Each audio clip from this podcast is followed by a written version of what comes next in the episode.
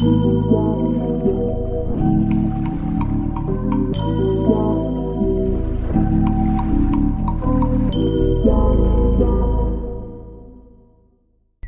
Oi, gente! Os porta-vozes dessa edição são os fundadores do Ubuntu Lab, que é um programa de inovação aberto em cidades inteligentes para a redução da desigualdade racial no estado do Rio de Janeiro. E eles batem um papo sem padrão comigo sobre como foi a primeira edição e os projetos que foram gerados através dessa iniciativa incrível. Se liga só! A gente sabe que o racismo estrutural é muito, muito latente, assim, né? E eu até vi uma entrevista, uma entrevista não, uma live que o Christian estava participando, foi quando ele apresentou lá no comecinho o projeto. E eu tava, eu tava vendo um monte de vídeos lá, né? E aí eu vi bem bacana você falando assim da relação dos algoritmos, né, da ciência de dados, o quanto isso passa despercebido assim para a maioria das pessoas, pensando no, no recorte racial mesmo, né? E que esse foi um dos motivos até de, de ser estruturado, assim, um, um dos, dos pilares do Ubuntu Lab, né? E eu queria entender um pouco de vocês em relação a esse recorte racial que vocês trouxeram mesmo no, no projeto, né? porque como a, como a pessoa preta está né, muito mais ligado ali à pobreza e a, a, questões de inferioridade, principalmente relacionado à inovação e à tecnologia, é, como vocês enxergam um projeto em si dentro desse meio, né, dentro dessa realidade? É, o projeto tem esse recorte mesmo porque a gente já tinha uma dificuldade, né, de encontrar profissionais negros, né, isso também são dados que mostram isso, né, uhum. é, a falta de profissionais negros é, na área da tecnologia e também em diversas áreas mesmo, em áreas de destaque, de liderança é, o recorte quando estava criando o projeto, né, não fui eu diretamente que tive a ideia da criação do projeto, né, foi o Matheus e o Ramires junto. Eu cheguei depois já com, trazendo uma ideia mais social, né, eu queria pautar outros, outros temas dentro desse núcleo de tecnologia, porque o Ramires vivia falando para mim que é, tecnologia tem que ser uma ferramenta, né, ela não tem que ser um, um, uma barreira na sua transformação, né. Então, é, aí comecei a desenvolver junto com eles, e aí foi uma questão que bateu de frente, né? A questão do algoritmo. Eu tenho outros amigos também que debatem sobre esse assunto, pesquisam mesmo sobre ele, e a gente vê que isso aí é uma barreira muito grande, né? Porque é, a gente está numa, numa tentativa de, trans, de, de, transformação, né? Da, da tecnologia, de, de colocar pessoas pretas dentro desse, desse, desse espaço mas sendo que ele é todo branco e por ele ser todo branco, ele cria certas barreiras para a gente. Sim. A tecnologia, ele é um, ele é um a tecnologia ele é um espelho né, do, da, da sociedade. E também se a sociedade ela se mostra racista, se ela tem mais pessoas brancas também no seu desenvolvimento, ela vai excluir as pessoas pretas em algum determinado momento, né? E aí a gente trouxe alguns exemplos, né? O, o Robotile que a gente sempre falava, e era realmente uma questão da, da tecnologia ali, ela, ela transpor o que, que a sociedade é, a, sociedade é racista, é misógina, é, esqueci o nome da palavra também, que é anti-judeu também, que foi uma das coisas também que ficou muito ali latente, né? E aí a gente começa né, essa, essa empreitada né, para poder é, falar sobre a questão tecnológica e negritude, né? Mas acho que é qualquer outro grupo minoritário, né? Mulheres Sim. também indígenas. É, o cenário é homem branco que está comandando isso. E a gente vê reflexos é, dessa falta de pessoas pretas nesse, nesse cenário também, como é que ele interfere na nossa vida também, né? É, é muito preocupante para mim quando é, eu vejo em alguns lugares projetos, por exemplo, de reconhecimento facial porque eu fico preocupado como é que esse tipo de tecnologia seria utilizado, sendo que pessoas brancas que são que projetam isso. Racismo está dentro disso. Muitas das vezes a gente poderia ser, é, é, ter malefícios né, com esse tipo de tecnologia. Então, foram questões que a gente também perpassou, né, questão de ética, que eu aprendi bem com o Matheus. A tecnologia é algo mais usável para a gente, né, realmente uma, uma coisa que a gente poderia utilizar sem muito é, sem muito problema, né, sem passar por essas barreiras de, por exemplo, embranquecer a nossa face, mas também a tecnologia com uma maneira, porque é uma maneira de, de mudança social mesmo em si. Sim. Que por conta de que se a gente consegue se incluir nesses núcleos que cada vez mais empregam, a gente também está lutando aí contra a desigualdade social e também racial, né? Eu gosto sempre de pautar as questões do Brasil, primeiro falando de raça depois de classe. Sim. Então, acho que é, é, essa, essa é a importância também do projeto, essa é a importância da gente falar de tecnologia no geral. E é bom sempre falar também que tecnologia é, é muito mais do que só a questão do algoritmo. Não aprende esse tipo de coisa, né? esse tipo de orientação relacionada à inovação, à tecnologia, o que de fato é tecnologia, a gente cresce, pelo menos eu cresci assim, e as pessoas que estão aqui, na, assim, inseridas no meu meio, vamos dizer assim, é, elas cresceram também achando que tecnologia é relacionada à computação. Ah, eu não sei mexer em computador, então não sei o que é tecnologia, sabe? E aí eu conversando com o Ramires, a gente trouxe até essa reflexão mesmo, né, de que assim, tecnologia não é associado só a ciências de dados, é também isso, né? Mas assim, também não é só relacionado a computadores, a digitalização das coisas, mas é muito mais além disso, né? Eu acho que é, é bacana o projeto de vocês que tem esse viés mesmo, né? Que desmistifica. É engraçado porque daí. nós desmistificamos muita coisa, assim. A primeira coisa foi vamos fazer um programa sobre tecnologia e precisamos perguntar e vai ser tudo online, porque Sim, veio é um desafio, né? Eu imagino não tinha sido desenhado para ser online, 100% online. Aliás, ia ser presencial, ia ter dinâmicas, ia estar todo mundo junto. Uhum. E aí passou a ser tudo online. Então foi o primeiro desafio, mas também se abriu um outro espectro. E depois foi perguntar, ok, então vamos chamar as pessoas para um programa online.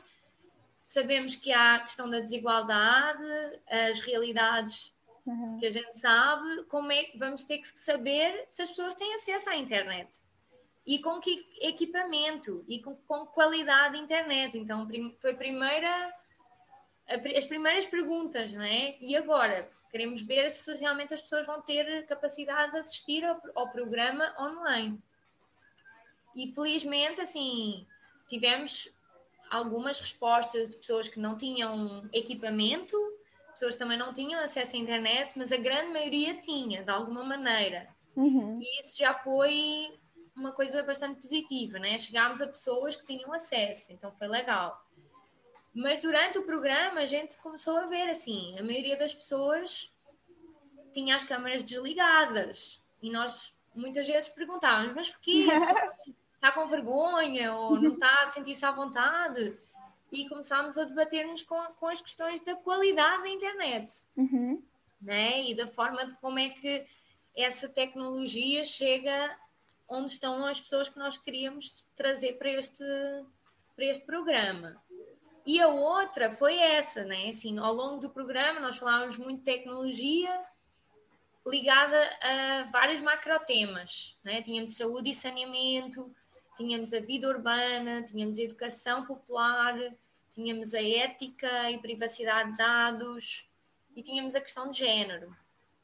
E aí, é, quando começámos a falar de tecnologia, chega, é, antes do programa mesmo começar oficialmente, convidámos várias pessoas para falar sobre esses temas. E chegou-nos esse entendimento, por exemplo, Kemetic Yoga, que veio uma Ana Sou, veio-nos falar sobre isso, era uma tecnologia super antiga, uhum. né? veio lá do Egito. E nós estamos a falar de, de ancestral... quando a gente fala dos saberes ancestrais, era uma tecnologia. Então começámos a desmistificar o que é que era a tecnologia, né? A gente falou hoje tecnologia, cidades inteligentes. E, e inteligente porquê? Porque ela é toda monitorizada e onde é que está a inteligência? Não vem, não vem da máquina. A inteligência vem de quem está a comandar a máquina. Então aí veio essa percepção do que é que é tecnologia e veio associado às questões do racismo, né? Porque uhum. lá está, se quem está a controlar a máquina, a maioria são é o homem branco, né? Ou vêm essas perguntas todas. Então começámos a desmistificar muita coisa para nós também durante o programa. Foi muito foi muito transformador também nesse sentido, assim, fazer perguntas e chegarmos a novas respostas. Quando vocês falam sobre cidades inteligentes, assim, fica, fica claro para mim, mas como vocês traduziram isso para as pessoas que participaram do programa, né? Porque as pessoas falam cidades inteligentes, falam, meu Deus, na realidade do Brasil, quando que um dia aqui vai ser inteligente, né? Tipo, porque a gente tem um pouco dessa descrença relacionada ao país, né? Quando se fala em, em tecnologia, em coisas desenvolvidas, principalmente trazendo esse recorte racial. Como vocês lidaram com esse tipo de questionamento sobre o que é de fato cidade inteligente aplicada para o Brasil? Assim? Quando a gente estava escrevendo a proposta do, é, do Ubuntu Lab, o termo de, quando a gente vai falar sobre racismo tecnológico, a gente identificou uma conexão com racismo institucional, que é a negação do direito à, à cidade, né, às instituições, uhum. né, os direitos e que na verdade a tecnologia é um agravante desse desse espaço, na verdade. Né? E aí quando é, quando a gente chega para as pessoas e fala assim, ó, olha, a tecnologia ela é só um canal, na verdade, ao, ao, se restringir a tecnologia a um determinado ponto, ah, se é algoritmo, se é computador, ele cria tipo como se fosse uma porta, uma porta que é isso é tecnologia e tudo aquilo que não, que está fora disso não é. Uhum. Mas a partir do momento que você chama as pessoas a reconhecerem que elas vivem o espaço e que elas vivem essa vida, elas todas elas são cheias de tecnologia dentro de si. É. Qualquer pessoa é um mago tecnológico porque vive no espaço público, no espaço urbano. Uhum. É só precisa se reconhecer que a tecnologia dela é tão boa quanto a inteligência artificial que é feita no, nos computadores, hipercomputadores dos, do, do Vale do Silício.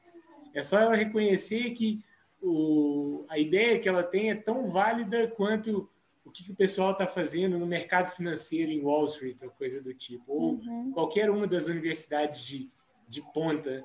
E aí, a partir do momento, é assim, basicamente assim, olha, é só reconhecer, sacou? É um trabalho que conceptualmente é fácil, é fácil. Assim, olha para olha uhum. você, olha para sua vida e vê o tanto que ela é poderosa.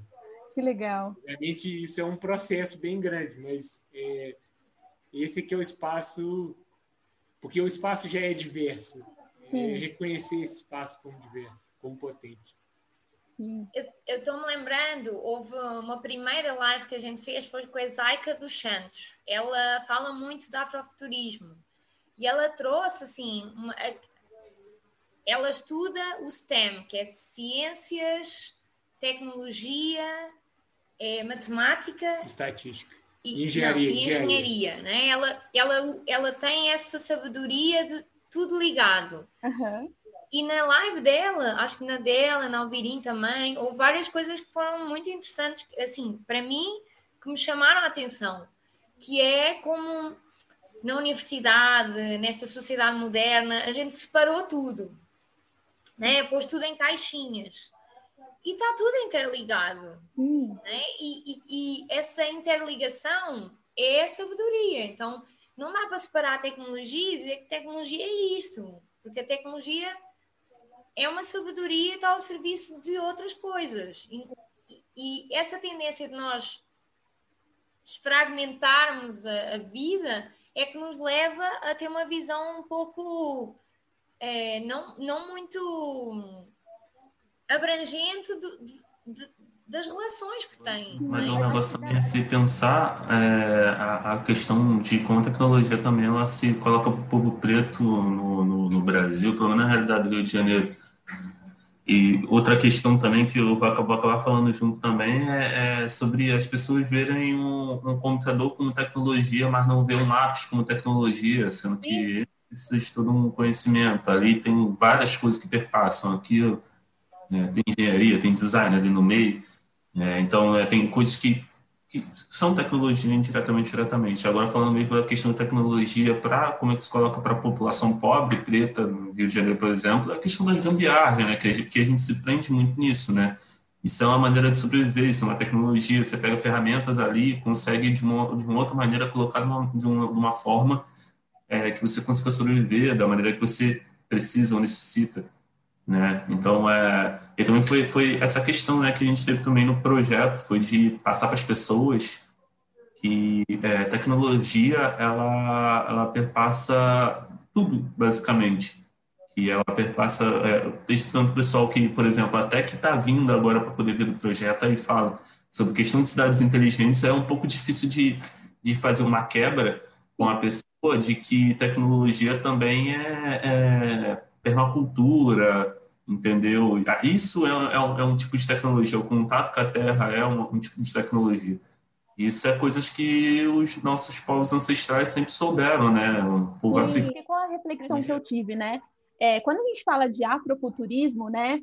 Dentro da palavra em si, é, literalmente, é como se fosse do futuro.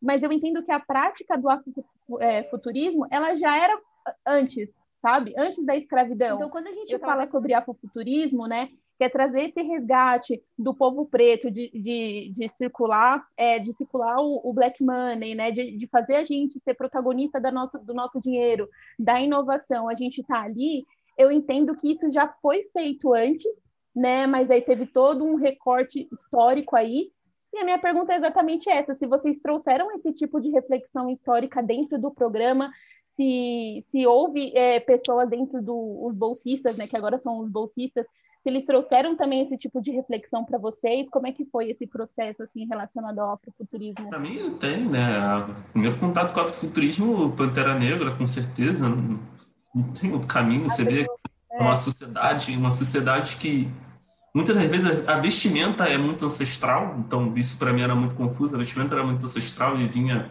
cheia de tecnologia e tal. Para mim era tipo, vamos com calma, porque isso aqui me confundiu. Mas é, eu, eu ficava, eu, eu martelava sempre na, na, na, questão minha pessoal mesmo também, é, a questão religiosa, né? Porque é, tinha, tem, tem muito dessa questão do, da tecnologia, do futuro ter sido no passado também, ter sido, é o presente, ele é o futuro ele também. traz essa ancestralidade muito latente, assim, fica muito claro, né? Essa reflexão. Sim. Já o futurismo, mas que era antes, é uma coisa meio doida. É. E eu sempre colocava, eu sempre colocava a, a, essa, essa questão mesmo da, da religião, dessa, dessa ancestralidade, para a gente poder falar sobre futuro, para poder falar sobre, sobre essas questões, porque até esse contato ancestral que a gente tem, ele é um futuro, né? Então a gente muitas vezes eu queria eu queria dizer para as pessoas também que afrofuturismo não era só tecnologia, tecnologia do que a gente pensa computador e um negócio computacional, mas é uma filosofia também, né? Então é, você para para pensar, é, é, é, a, a, filosofia em si, ela já é uma tecnologia, mas é uma tecnologia num, num, olhar mais abrangente, muito mais abrangente, né? A filosofia permite a gente parar e refletir, por exemplo, uma arte afrofuturista de uma maneira diferente, porque quando a gente bate, por exemplo, numa arte afrofuturista, a gente percebe muito bem que ela é afrofuturista. Porque eu me lembro quando eu comecei a ter muito contato, por exemplo, com esse tipo de arte, era. É, eu esqueci o nome do artista agora, mas eu, segui, eu sigo ele até hoje no Instagram. E era uma imagem tipo assim. É, é bem característico do Pantera Negra mesmo, assim. Eram pessoas com vestimentas ancestrais dos seus povos é, em África, e atrás eram tipo planetas, muitas cores, é, coisas assim que você não conseguia distinguir ali o que que como foi a viagem assim. Qualquer futuro. E no caso, é só um comentário que sobre o que a gente falou, é sobre o afrofuturismo. E antes do Ubuntu Lab acontecer mesmo, a gente abriu as inscrições, a gente fez umas sessões e convidou umas pessoas para falar. E a gente convidou uma pessoa, para mim, é uma referência muito potente de afrofuturismo do Brasil, que é a Zaca dos Santos.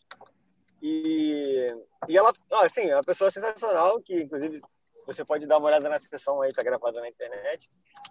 E, e acho que tem uma em relação a Zaca fala muito sobre sobre multi, multiplicidade. A Zaca, a Zaca fala muito sobre isso. E no Ubuntu Lab a gente aprendeu isso na prática, assim. Já tinha as, as temáticas múltiplas do Ubuntu Lab, mas ver as pessoas fazendo todas essas temáticas ao mesmo tempo e ainda assim trabalhando digitalmente foi isso na prática, assim, tá ligado? Essa ideia de a pessoa preta que trabalha com saúde pensar numa tecnologia digital para poder ampliar o alcance da saúde para a comunidade dela, sacou? E outras coisas que foram se integrando e foram produzindo muito conhecimento e, e muita prática também. E aí eu queria só trazer uma citação que eu vi hoje isso, que é a Bell Hooks fala sobre subjetividade do negro radical. É, a, a, subjetividade do negro ela precisa ser radical e, e múltipla. E pensando nisso, é entender que existe a afrocentricidade e respeitar também a, a culturalidade local e, e, misturar tudo isso, fazer tudo isso, fazer parte de uma coisa da outra. E eu acho que o Ubuntu Lab trouxe isso muito à tona. Assim. Tem projetos que trabalham a educação alimentar e trabalham a ancestralidade também nesse processo de reeducação alimentar. E aí produzir hortas comunitárias, mas também pensar em como produzir horta e alimentos trabalhando a ancestralidade, tipo, misturando tudo e sempre trazendo essa pluralidade. Eu acho que o agrofuturismo foi muito praticado. E, e, foi falado também, mas foi muito, muito mais praticado no Ubuntu Lab. É, é, eu queria entender se vocês conseguem falar um pouco sobre, pelo menos um projeto, assim, que traz um pouco dessa reflexão da tecnologia, que era o que a gente estava comentando, né? Dessa desmistificação aí é, sobre tecnologia ser relacionada a computadores. Né? Tela preta, que o tela preta para mim é tipo o, o, o, projeto assim que realmente eu emociono em, em ver acontecendo, né? Porque né, traz o nome, né, tela preta, essa questão do computador, né, o computador dedicado e também a questão de, de raça. O nome é ótimo. O nome é ótimo. É, e são quatro mulheres, né, que pensam o projeto e, e já tem um lugar de implantação, né, que é no, no Complexo Energia, né, é, dentro de comunidades, né, a gente vê, eu falei da questão da gambiarra, né, mas a gente também quer, assim, dar portas, dar, dar portas de entrada, dar meios para que as pessoas da comunidade entrem também nesse mundo e por ali também façam a, a sua mudança, né? E o Preta tem essa, essa ideia, elas fizeram uma, uma jornada favelada, né? Falando sobre tecnologia, trazendo exemplos ali também de como a gente pode tratar a questão da tecnologia. E aí o projeto delas trata mais de realmente inclusão de mulheres pretas é, na tecnologia. Então, tem muito essa, essa, essa, esse, esse recorte diretamente e eu acho que é uma coisa que, que ela precisa ser bem colocada também, porque também, é, quando eu vejo é, é, na tecnologia, eu também vejo um pouco mais de homens. Então, essa questão de inclusão também maior da, das mulheres aí, dentro desse meio, também é uma, uma questão que pode mim, Tela Preta, ele tem uma, uma dimensão interessante, pegando um pouco aquilo que o Ramiro estava falando, de usar a tecnologia para amplificar, um conhecimento é, tradicional, secular, invisibilizado. Porque quando, eles, quando a Tela Preta fez a jornada da educação favelada, elas estavam em busca de um conceito, da, da identificação de um conceito que é a educação favelada. Porque não é só incluir e educar em termos tecnológicos, mas edu, educar de forma da favela que é, é uma tecnologia secular, tradicional, nossa. E como é que a, como é que a tecnologia de construção de favela? Como é que, e como é que a gente pode adaptar isso para educação e usar isso para educa, educar tecnologicamente? Então, tem toda essa história. Um desafio. combinar com a tecnologia e empurrar isso para o futuro. E aí, é, para mim, essa, essa que é a sacada que identifica todo o conceito do, do, do, tá, do DNA do Ubuntu Lab, assim, ah, esse aqui tá aí. E aí eu quero, assim, realmente exaltar as mulheres negras dentro desse projeto, que foi uma coisa que eu fiquei muito feliz. Eu falei com o Ramires em relação a isso, que quando a gente vai lá no feed de vocês, por exemplo, e ver todas aquelas mulheradas lá, tipo, pelo menos uma em cada projeto, é muito legal de ver isso. Eu fico muito assim, pessoalmente falando, muito feliz. E é o que eu comentei com ele também, né?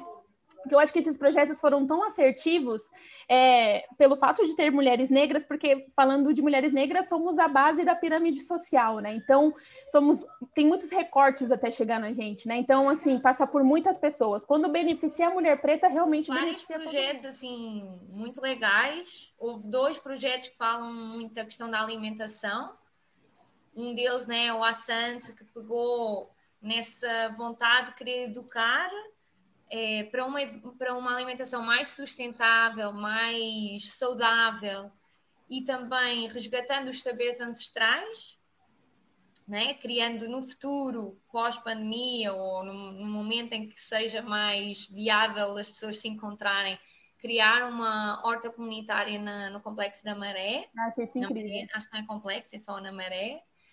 E tínhamos um outro da alimentação também, que é a ideia de que pode-se vender os pequenos produtores, né? Muitas pessoas produzem coisas em casa e às vezes têm excedente. Então, poderem vender para, os, para as pessoas mais próximas através de uma app, de uma forma muito simples. E isso gerando também essa economia local em que o dinheiro realmente circula, ou nem precisa de ser dinheiro, pode ser só um, um token, algo que seja mais um, um sistema de troca e que, que, se crie uma comunidade mais resiliente, sustentável e local, né? chamando também para a questão da, da alimentação sustent, é, orgânica, da alimentação orgânica, porque é uma das questões é que hum, muitas vezes o povo preto não tem isso é, alimenta-se de uma forma menos saudável por conta né, da própria da própria máquina que gira à volta do o que é que se vende mais barato, o que, o que é que é, é como é que se manipulam massas? É através da alimentação, muitas vezes. Então, é. esse resgate da alimentação mais saudável também cria resiliência nas próprias pessoas, cria mais saúde, enfim, várias questões. Tínhamos também dois projetos ligados à segurança da mulher no espaço público e nos transportes, os dois com algumas vertentes diferentes, também é, um deles queria, quer criar uma, uma espécie de uma, de uma rede de mulheres que possam fazer percursos Isso é, é muito legal. Juntos, uhum. para poderem se sentir mais seguras e, e também reportar, por exemplo, é, falta de iluminação, reportar problemas para a prefeitura que vêm nos seus percursos diários, portanto, ser uma, uma plataforma de, de denúncia de lugares ou que são pouco iluminados ou que, ou que têm mobiliário urbano, mas que não, não é um, um lugar seguro para as mulheres circularem. Enfim, chamar a atenção de que o espaço público também é um espaço ainda muito machista não é? e pouco seguro e, e tem mais projetos maravilhosos. Querem, falar? Ramires, não sei se ele ainda está dirigindo. Eu posso continuar. Não, tô mais não, tô, parei agora. Pode tá continuar, fica à vontade. Vai, vai aí tu, Ramires. Pera aí, tô me ajeitando aqui, eu começo. Posso falar daqui a pouquinho. Tem um, tem um projeto, né, que é o Central Afro, que é um projeto que pode é absorver quase todos os outros projetos de alguma maneira. É, eu entendi. Eu, o Central Afro, Afro, foi bem interessante também, o que relacionado muito a essa questão do black money mesmo, né? Isso. É, basicamente quer ser uma plataforma que reúne todo, tipo um catálogo de todos as, as, os pequenos negócios, né? Todas as tecnologias de negro para negro. A proposta do Odília é, é realmente reduzir essa violência obstétrica tá ligado? Através da tecnologia, com informação, com comunicação, com a forma que elas conseguirem fazer isso acontecer. Incrível. E eu acho que. Pra é... mim, o é o melhor exemplo. Minha mãe ela é enfermeira, mulher preta, só que eu, eu, eu tinha essa questão, para mim era uma, uma, uma, questão que, na minha cabeça, todo mundo sabia disso e eu não falava muito, que minha mãe menciona, né, fala sobre isso. E foi interessante ver que é, é isso é uma coisa que meio que escondido ainda, assim, e acontece durante a pré-entrevista, né, eu estava conversando com, com o Ramires, ele falou um ponto importante sobre o programa ter sido aberto para. Porque eu sei que vocês tiveram alguns requisitos por conta do edital, né? Mas que, e que a maioria deles eram para pessoas da UFRJ e tudo mais. E que é, dentro dos projetos que foram escolhidos não tem pessoas dentro, é, não tem pessoas é, dentro de faculdades particulares, por mais que vocês é, tenham aberto também para as outras faculdades. E eu queria entender o que, que vocês acham em relação a essa, essa defasagem. É, eu acho que assim, tem algumas coisas que são importantes é, falar sobre isso. Acho que, primeiro, é, fa fazer o Ubuntu Lab em 2020, é, no Rio de Janeiro, isso corresponde mais ou menos a 16 anos desde o início do, das cotas, do programa de cotas raciais. Então, a primeira universidade a, uma das primeiras a implementar foi o UERJ, no estado do Rio de Janeiro, foi em 2004. É, nem tá, eu, eu não estava na graduação.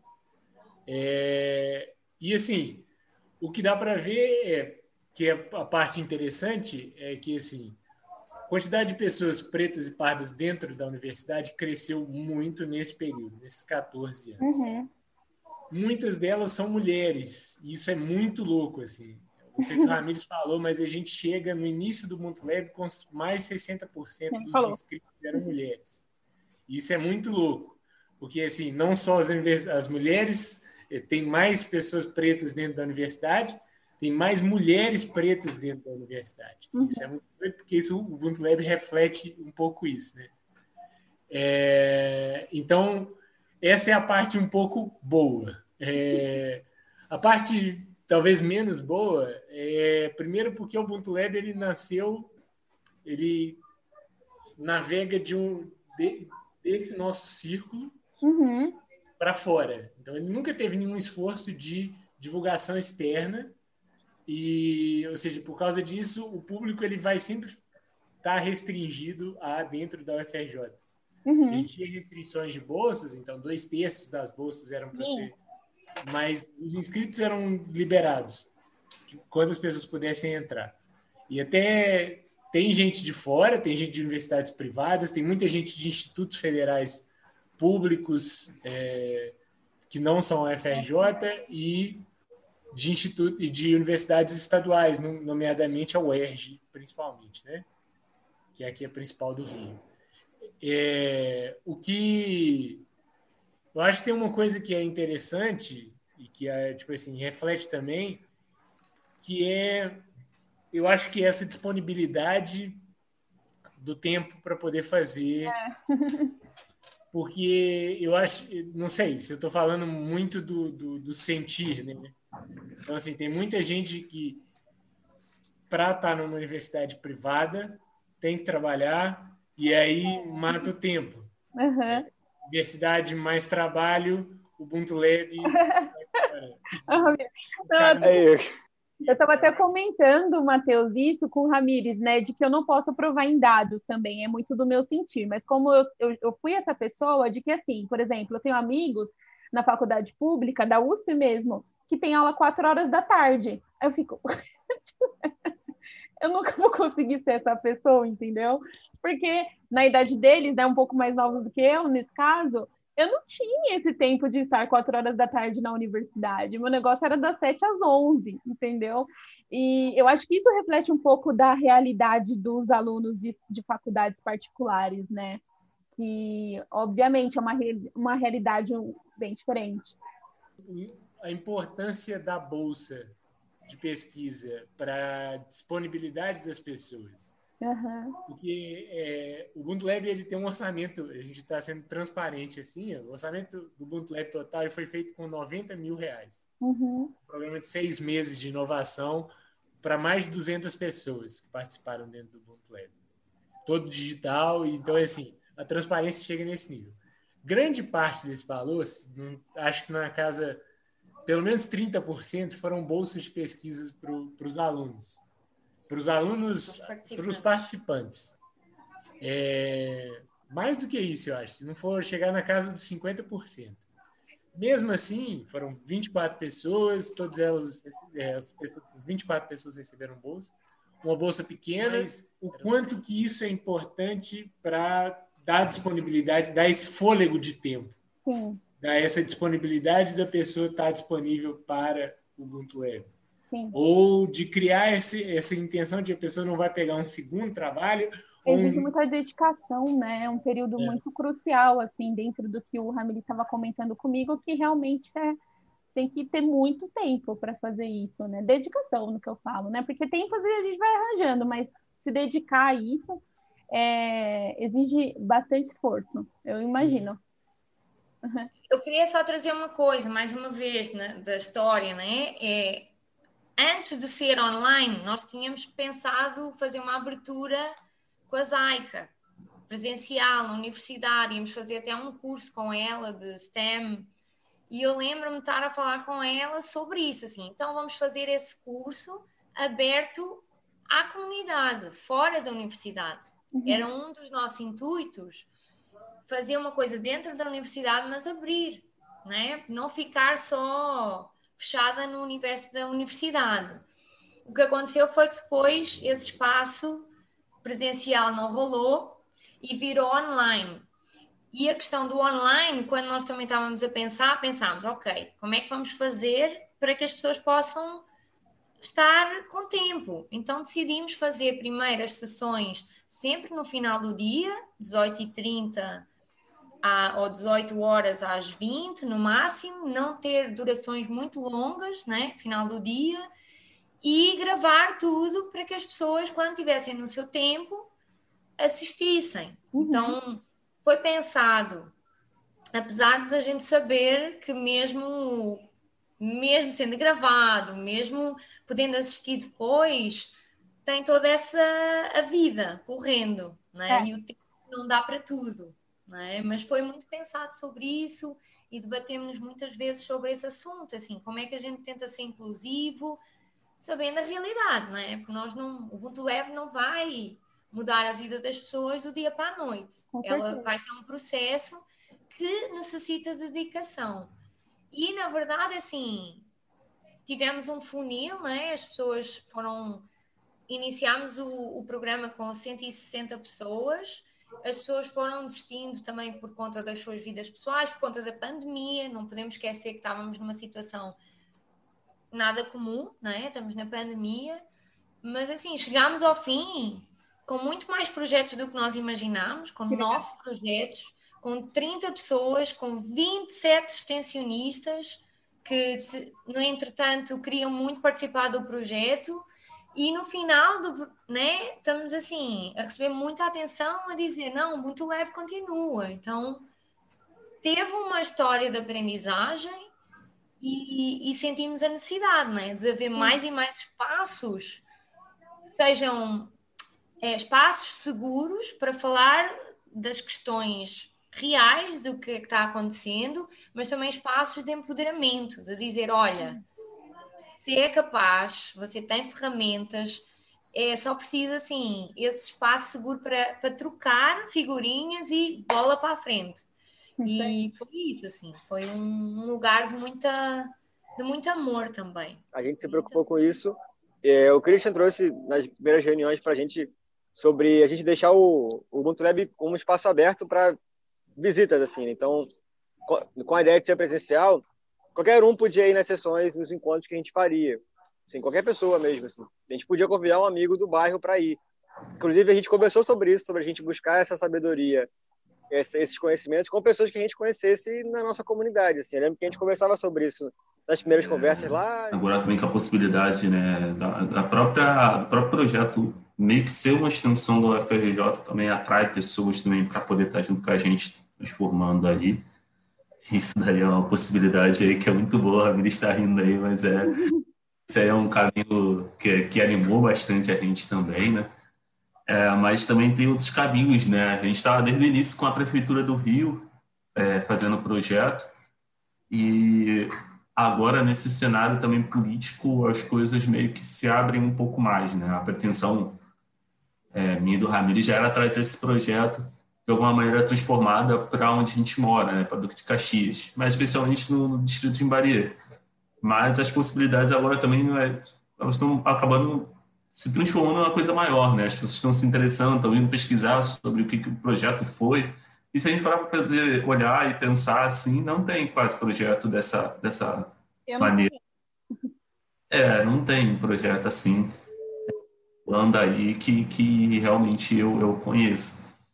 E aí tem as possibilidades, né, agora da prefeitura, com esse novo cenário político, de realmente ser uma questão que possa ser levada em pauta como um dos projetos da prefeitura.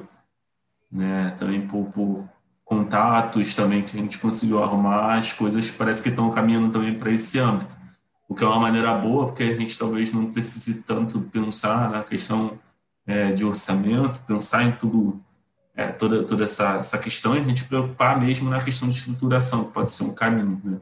demais e, então... e trazer assim, uma última fala, né, que apesar de eu ter comentado sobre essa questão de, da, da defasagem de pessoas, das pessoas em faculdades particulares, mas exaltar as pessoas pretas é, não brancas dentro das faculdades públicas, porque é um corre muito difícil. É, Eu acho que, é, é, assim, eu, eu, eu, fico muito feliz de todos os amigos as pessoas que estão ao meu redor, que são assim, todo mundo que consegue fazer uma faculdade pública, ou fazer uma faculdade em si, né?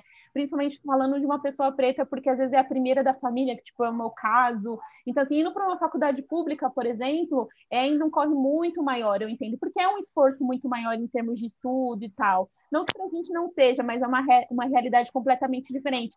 E o Ubuntu Lab acabou é, protagonizando essas pessoas também, né? Pessoas pretas e pardas dentro de faculdades públicas fazendo coisas incríveis. E isso é muito bacana Legal. também. Mas eu agradeço demais, gente. Matheus, Joana, muito obrigada também pelo tempo de vocês. Foi muito rico, assim, para mim esse tempo. Obrigada, Ju. Foi muito legal. Legal. Muito obrigado, Ju, pelo espaço, pelo interesse, pela disponibilidade, pela condução, pela pelas muito, perguntas. É muito bom a gente ter alguém guiando a gente contar essa história. Massa. É... Ramires, muito obrigado por essa super ponte aí que você fez com, com todo mundo. Agradeço demais o seu tempo e espaço também. Cara, foi um prazer. Sigam o Ubuntu Lab nas redes sociais. O Instagram deles é @ubuntulab e para quem quiser saber mais no site é ubuntulab.org. É isso, gente. Um beijo em vocês.